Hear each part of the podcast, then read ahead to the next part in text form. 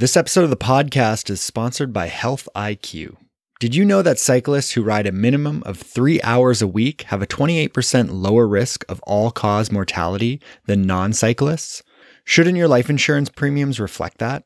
Health IQ is an insurance company that helps health conscious people like cyclists, runners, weightlifters, and vegetarians get lower rates on their life insurance. To see if you qualify, get your free quote today at healthiq.com/mtb or mention the promo code MTB when you talk to a Health IQ agent today. Stay tuned for more information partway through this episode.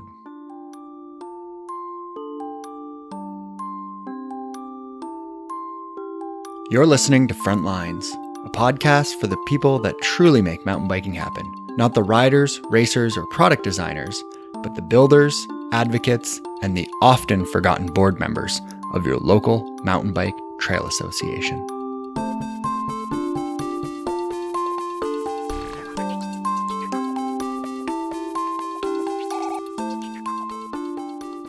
This episode of the podcast is recorded on the traditional territory of the Tsleil-Waututh, Musqueam, and Squamish peoples. Last episode, we heard from Len Necefer. He's a Navajo mountaineer and CEO of Natives Outdoors. If you haven't listened to the episode, I strongly encourage you to do so. Len touches on the value and importance of traditional indigenous names. As well, he explains just how cultural appropriation affects First Nations communities. As a follow up to that episode, we'll be diving into just how mountain bikers and outdoor recreationists in general can work with indigenous communities. I'm your host, Brian Hillier and this is episode 43 of Frontlines.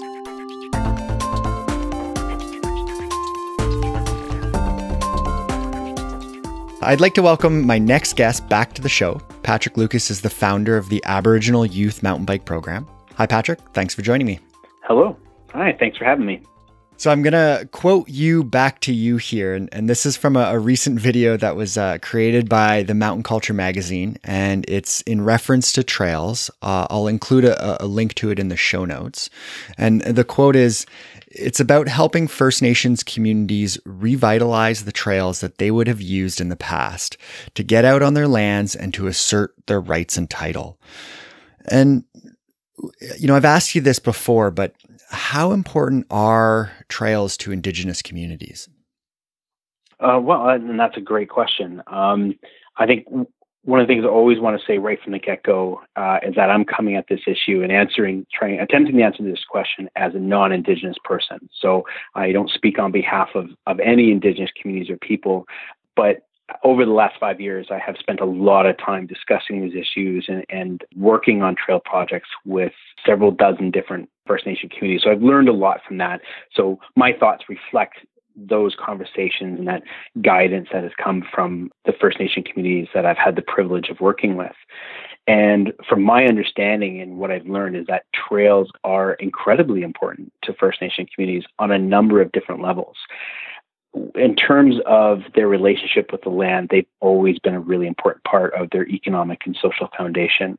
Uh, First Nation communities have been building trails and maintaining trails uh, for thousands of years. It's how they moved across the land, it's how they traded back and forth and interacted with other First Nation communities, and it's how they asserted their rights and title to their land. Uh, it's how they maintained a presence on their lands and territories. In a contemporary sense, they're very important because when First Nation communities often, you know, try to assert, uh, say, specific claims, um, which is um, when they go to the government, let's say, and they say this area of land is ours and we've been using this for thousands of years. So They use that to support, say, a treaty uh, negotiation process.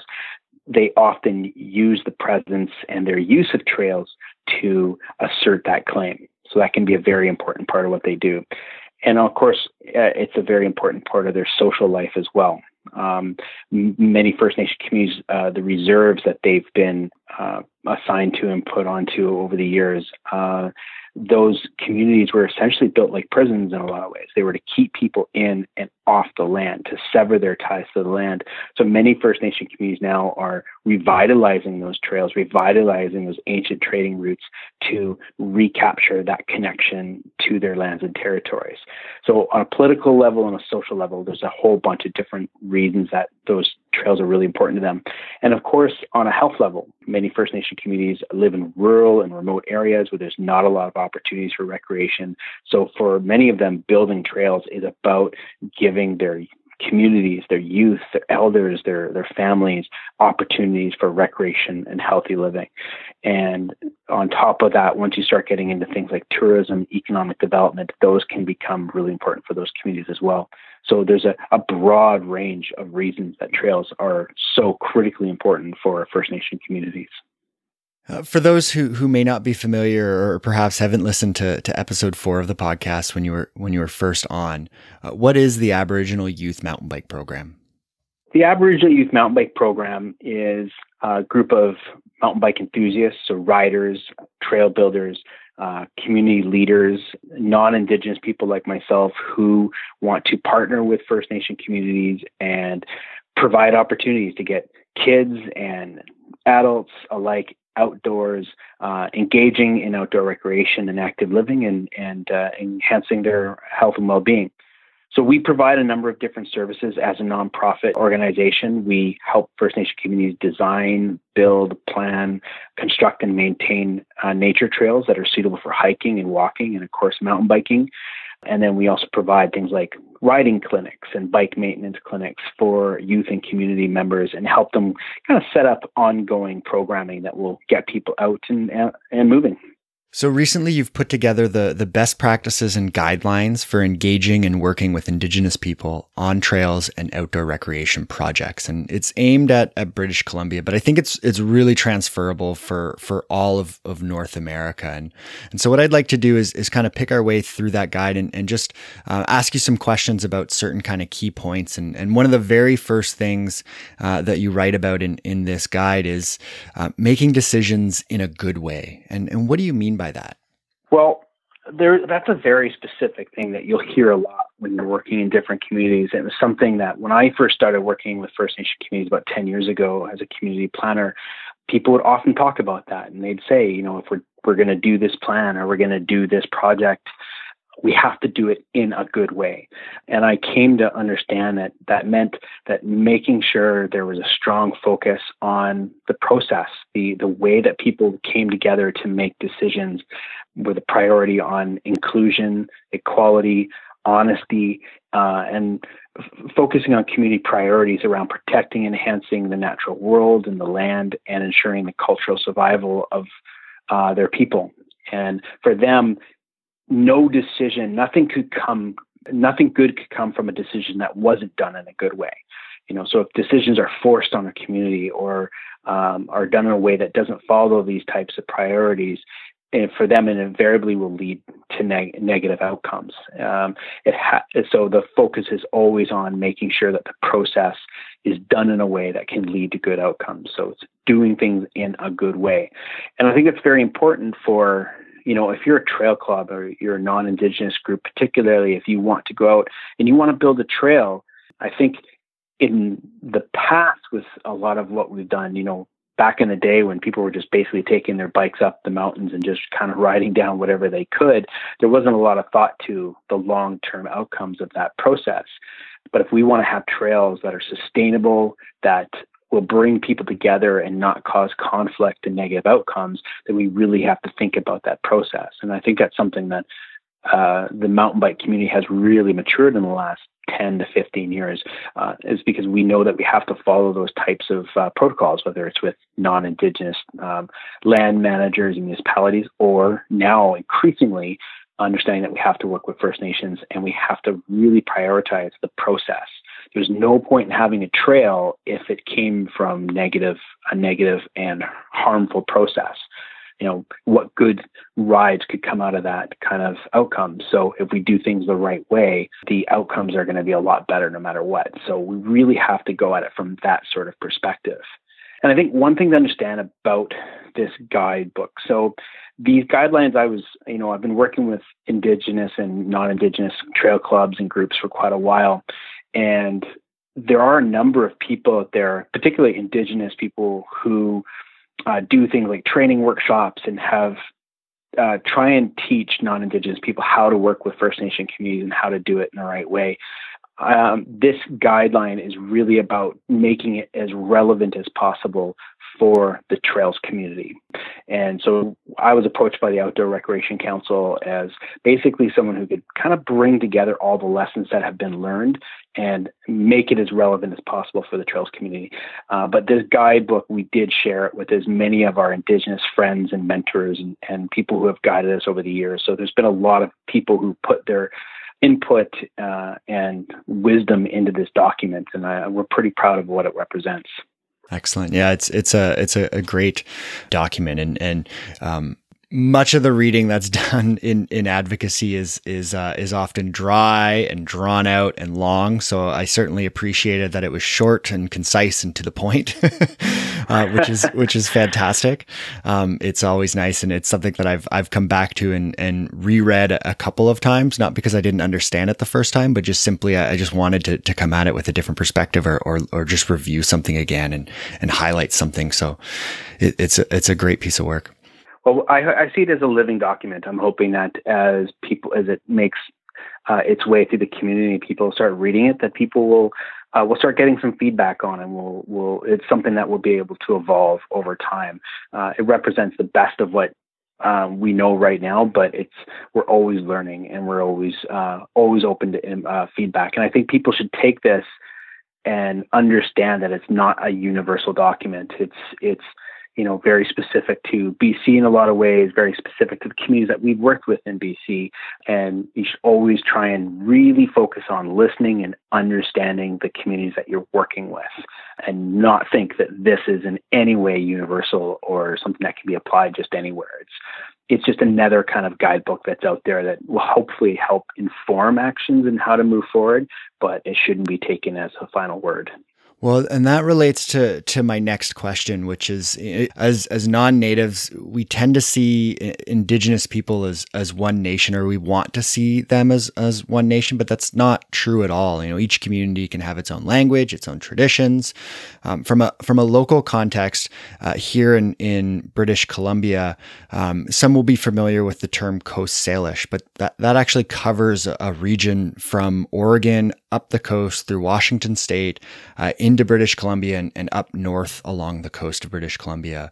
And, and within that, there's over 70 tribes and, and nations. And so when we're referring to a, a, region's indigenous people, can we use those umbrella terms like Coast Salish instead of a more specific tribe or, or nation's name? Well, that's, yeah, that's a really good question. I, I mean, I, I, would definitely caution people to use those types of terms uh, sparingly. Um, you know, these broad terms have always been really developed and applied by outsiders to kind of make our lives easier. You know, it's it's easier to say, oh, this is all Coast Salish people, and we don't have to worry about trying to learn the nuances and the and the differences and and that come in, in between. And these areas are incredibly diverse. Um, even still, you know, you can be working with one community, and the community right next door is going to be very very different on many levels and you you can't make any any assumptions about it. And i so i mean and some of the people i do work with in the in the first nation communities in these areas they'll refer to themselves as salish very sparingly but they will. So it, it can be used but i think you have to understand that you know in using that there's a very specific outcome of it that i think kind of hides the diversity and the richness of the the people that you're talking about. I almost never use the word Salish just because I think I know a lot more about the communities now. So it wouldn't make sense for me in my own mind to say refer to um, talking about the Astolo community that I know and lumping them in together with the Nlaka'pam, which is in the Fraser Canyon, and just knowing that they're so different. Like, it just wouldn't make sense to me in my own mind. And I think that's what we need to be striving for is to have that level of understanding where these really broad terms just don't really make sense anymore. And so, on that um, uh, kind of theme of of learning, you you mentioned that it's it's important to recognize it's not the responsibility of an Indigenous person to educate non First Nations people, uh, and that we need to do our own research uh, ahead of time. And, and so, what resources are are out there that are available to us? Yeah, so I mean, there's a huge number of resources that people can use, um, and we try to list out some of them in, the uh, in the document. But basically, whenever folks come to me and we talk about working with First Nation communities, I always I always try to point out things. You know, usually the local First Nations have quite a bit of information that is already out there on the internet, so you can look at their uh, individual websites. There's usually websites that are tied to um, tri- uh, tribal councils, which usually include a group of First Nation communities all together, and they'll often have like a lot of rich information on those sites.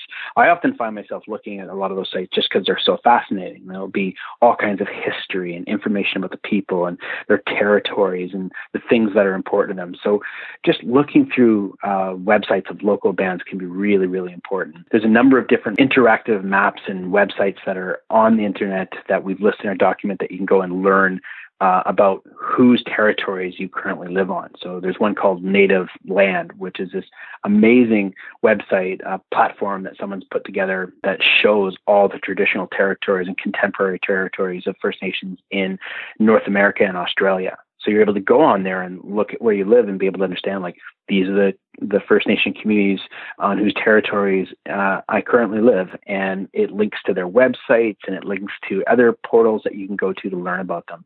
So there's a number of different uh, uh, options around that. There's uh, so many books that have been published, especially in the last 10 years. Um, you know, for a long time in the Canadian publishing industry, there's a, there wasn't a lot that was being published, especially by Indigenous voices and Indigenous writers. And that's changed a great deal in the last uh, decade. So there's all kinds of books that are out there that people can get a hold of to learn about uh, local communities. I don't often recommend going to government websites, but you can go on to the Department of Indian Affairs and start at least learning about some of the, the, the First Nation groups that are out there. But hopefully that will lead you to sites that come from them, information that comes from them. Google is your friend. You can learn a great deal online and linking to the to their websites and online sources. And we'll definitely include some of those links in, in the show notes. We're just going to take a, a quick break. Uh, we'll be right back with Patrick Lucas. Once again, this episode of the podcast is sponsored by Health IQ. Health IQ saves its customers up to 33% because physically active people have a 56% lower risk of heart disease, 20% lower risk of cancer, and a 58% lower risk of diabetes compared to people who are inactive. If approved, Health IQ will use information like race and event registrations and your ride log information from websites like Strava, Trailforks, or Map My Ride to secure you with a better rate on life insurance. Just like a clean driving record will get you lower car insurance, Health IQ helps those living an active, healthy lifestyle pay less for life insurance. And Health IQ doesn't just generate leads and forward you to an insurer. They walk you through the entire journey, from answering any initial questions to starting an application, going through underwriting, all the way to when your policy is signed and official. Learn more and get a free quote at Health IQ MTB or mention the promo code MTB when you talk to a Health IQ agent today. And we're back with Patrick Lucas, founder of the Aboriginal Youth Mountain Bike Program. What are some of the, the biggest differences between uh, approaching a non Indigenous land manager, like a, a, municipality or a park service, compared to when you uh, approach uh, an Indigenous community? Wow, that's. Let me think on this for a second. um, that's that's a that's a tough question for me to answer, just because uh, pretty much most of my work is done working with First Nation communities. But I, I think some of the key things is when you look at the the, his, the history is quite a bit different, right? Um, so for First Nation communities, they're dealing with the colonial structures that still exist around them and are very still much uh, impacting their lives. So their priority often is on cultural survival and reasserting their their rights and their title um, and their connection to their lands. And you know, it's it, it's often kind of said in a very trite way that they it's not about ownership within First Nation communities, but it's very very much true with most of the communities I've worked with. They're about they don't see it so much as an issue around ownership, but around responsibility. They feel responsible for their territories, and if their territories aren't being cared for, then it, that's a a struggle that they have at a very fundamental level. Um, and so often when you're work, I find when I'm trying to ally with First Nation communities and be an accomplice with First Nation communities, I'm trying to understand how they feel within that context. And anything I do is about serving that purpose. Um, so, for a good example, is I've worked with the Simpcw First Nation, which is a Secwepemc community up by Barriere. And when I first started working with them and I was listening to them, they often talked about how important it was for them to reassert their presence throughout their territories. And it's something they took very, very seriously. And as we developed a trails program, we everything we did was affected by that fundamental goal.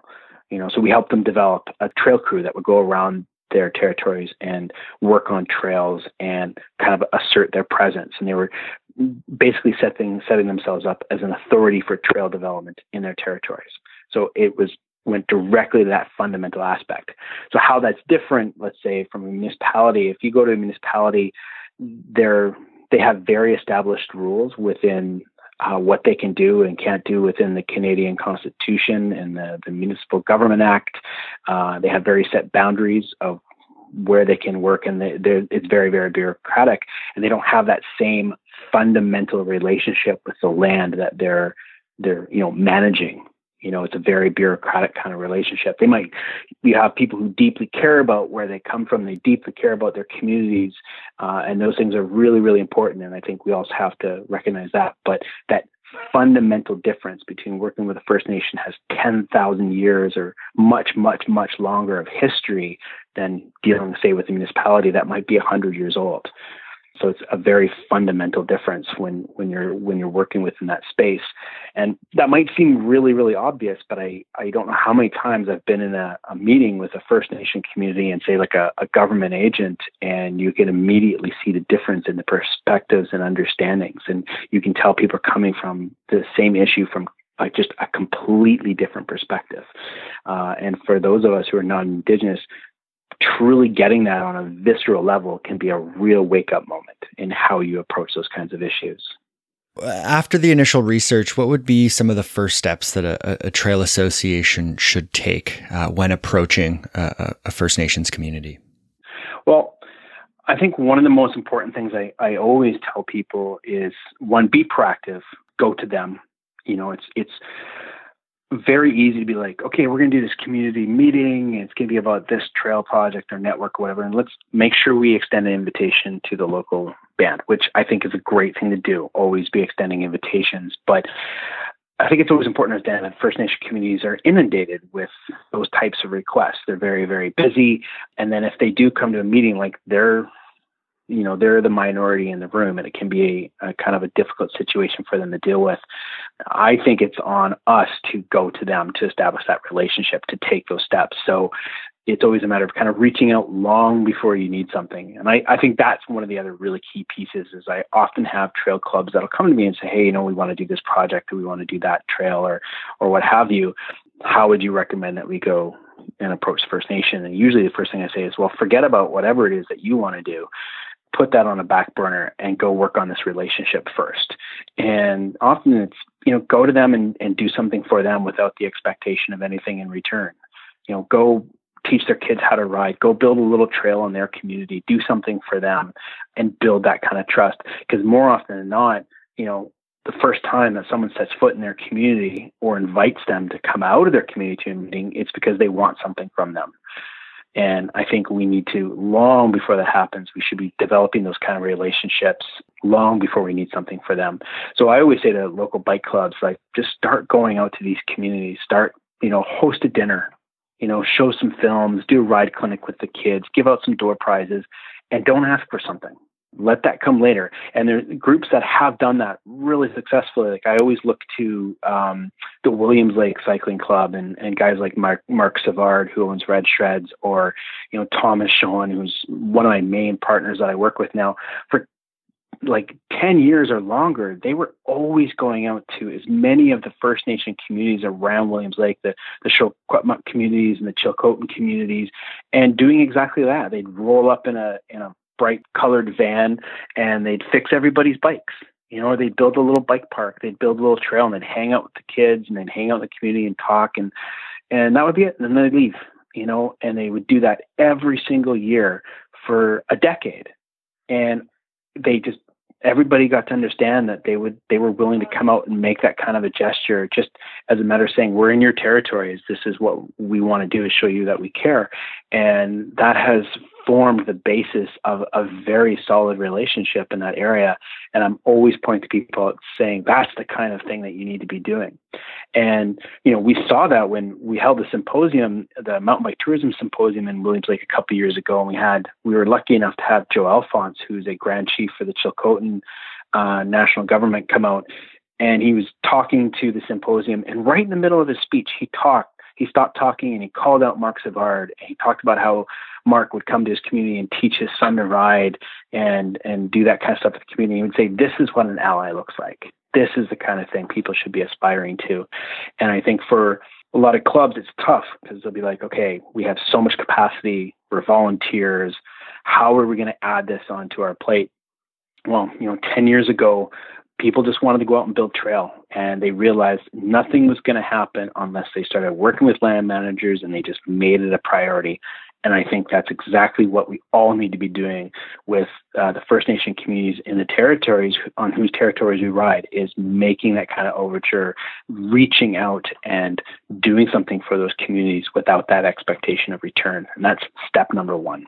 Yeah you, use the term listen twice speak once. And I, I really like that.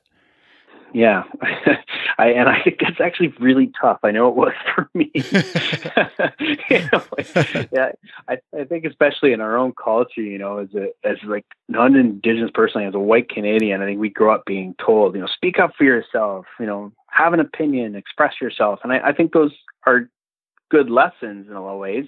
Um, but sometimes we really need to just stop talking and listen you know, and notice that listen twice should be a long twice, not a short twice. And then you, there will come a time when they expect you to speak, and that's and that's when you have your chance to express yourself. But yeah, like spend a lot of time just listening and, and making it clear that that's what you're there to do. And then when they'll when they're ready, they'll start sharing with you, and the things that you'll learn are amazing. I mean, I just can't tell you how many times I've been with uh, different First Nations people to Indigenous people and out on the land, walking around and listening to them tell stories about their people and about how they lived on the land, and and just sometimes little pieces of information about you know when this flower fully blooms, that's when we know the salmon is coming. Little things like that that were just so rich, and you learn so much more about the land and about what it means to live here. Um, there's just so much value in that but you really have to spend a lot of time listening. And I know for myself, it's still really hard. As advocacy groups, uh, many of us are, are, are motivated by by never accepting no as an answer. Mountain bike advocacy was really founded on on the need to gain access. But when we're dealing with First Nations communities, how should we deal with a no? Listen and respect it, and I think that's going to be really tough for different communities because um, you're right. We had to the the early pioneers of our our movement as a mountain bike community um, had to force themselves out there on the land, and you know it led to like a pretty big fight, uh, and they they really had to stake their place and, and um, show that they could that they had a, a space should be made for them out on the land. But ultimately, I think the reason we have the brilliant network of trails and the thriving industry that we have, particularly here in BC, is because ultimately we did listen to a no. We didn't fully accept it, you know, but the community had to take a step back and listen to what land managers and uh, the landowners and the government agencies were saying, and then find a way to show that we could be out on the land and build sustainable trails and mitigate the environmental uh, and social impacts to other users to the greatest extent possible. And that result has created a body of knowledge and experience around building trails and riding experiences that is envied all over the world. So ultimately, accepting that we couldn't just go and do whatever we wanted, where we wanted, made us not only into better riders and better trail builders, but into fuller, uh, complete community of humans. And so ultimately, I think the, is we need to not be afraid of a no. You know that by by respecting a First Nation community says no, we really don't want you here. If we build that trust, ultimately it's going to lead us to uh, a even better place. And I have a specific example. I'm not going to name any names because I don't want to put anybody on the spot. But there was a community that I was working with up north, and they had held this community meeting and said, "Yeah, we want to build this great trail system on this mountain. It's going to be wonderful." And they put out an invitation. The band showed up. Some representatives from the local First Nation showed up and said, "Absolutely not. We're not cool with this. This is a sacred area to us. You know, we don't want to do this."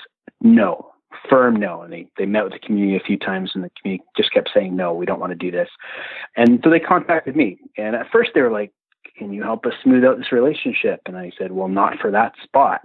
like they said, no, we're going to accept that. But what we did end up doing is we reached out to other First Nation communities in the area and we made it clear that we were willing to listen. And we went out, we did the riding clinics, we did everything that I kind of just spoke of, where we went to the community and we just, we didn't you know uh, demand access or you know really push that issue. And we we just took things uh, really slow and gradually the community started uh, talking and we ended up identifying an entirely new area where some new trail opportunities that could be developed that weren't on sacred weren't in a culturally sensitive or sacred area um, that they would have the First Nation communities would have better access to, so they could use the trails that were going to be developed there. And now that project is actually moving forward. And I think the ultimate outcome of that is that we're going to have a better trail network that serves more people, has better tourism opportunities, and we're going to end up with a trail system and a riding experience that is built on trust and respect. And I think the outcome of that is going to be a lot better than if someone said, well, screw it, we're just going to force through these trails, you know. Uh, and unfortunately, there are trails on that area where people, where the First Nation didn't want it, but they're not being promoted, they're not being uh, kind of built up more. And we're hoping that one day that people will just stop riding there because we're going to have a much better place for them to go. So ultimately, I think what it comes down to for the mountain bike community and Canadians in general is if we really start listening to First Nation communities, accepting when they say they don't want something and respecting that, I think it can ultimately lead to even better opportunities. Uh, will this document be available online at some point? Yeah, yeah. It's right now where it sits is um, it's sitting with the the Outdoor Recreation Council. They want to kind of make uh, get it kind of designed up as a brochure, so it looks really nice. And then yeah, it'll be available on their site, and I think it'll be available hopefully through some government sites. It'll be I'll make it available on the Aborigines Mountain Bike Program site. Uh, we'll put it out in, in many as many different venues as we can. So through Mountain Bike BC, I hope they'll participate in that, and various other websites. I'm going to encourage every single mountain bike and trail club in the province to put these out there, and hopefully we'll get lots of feedback and it'll lead to a great discussion. Well, Patrick, thanks so much for taking the time to chat with me. I, I really appreciate it. Yeah, absolutely. Thank you so much for having me back on and for continuing this incredibly important dialogue.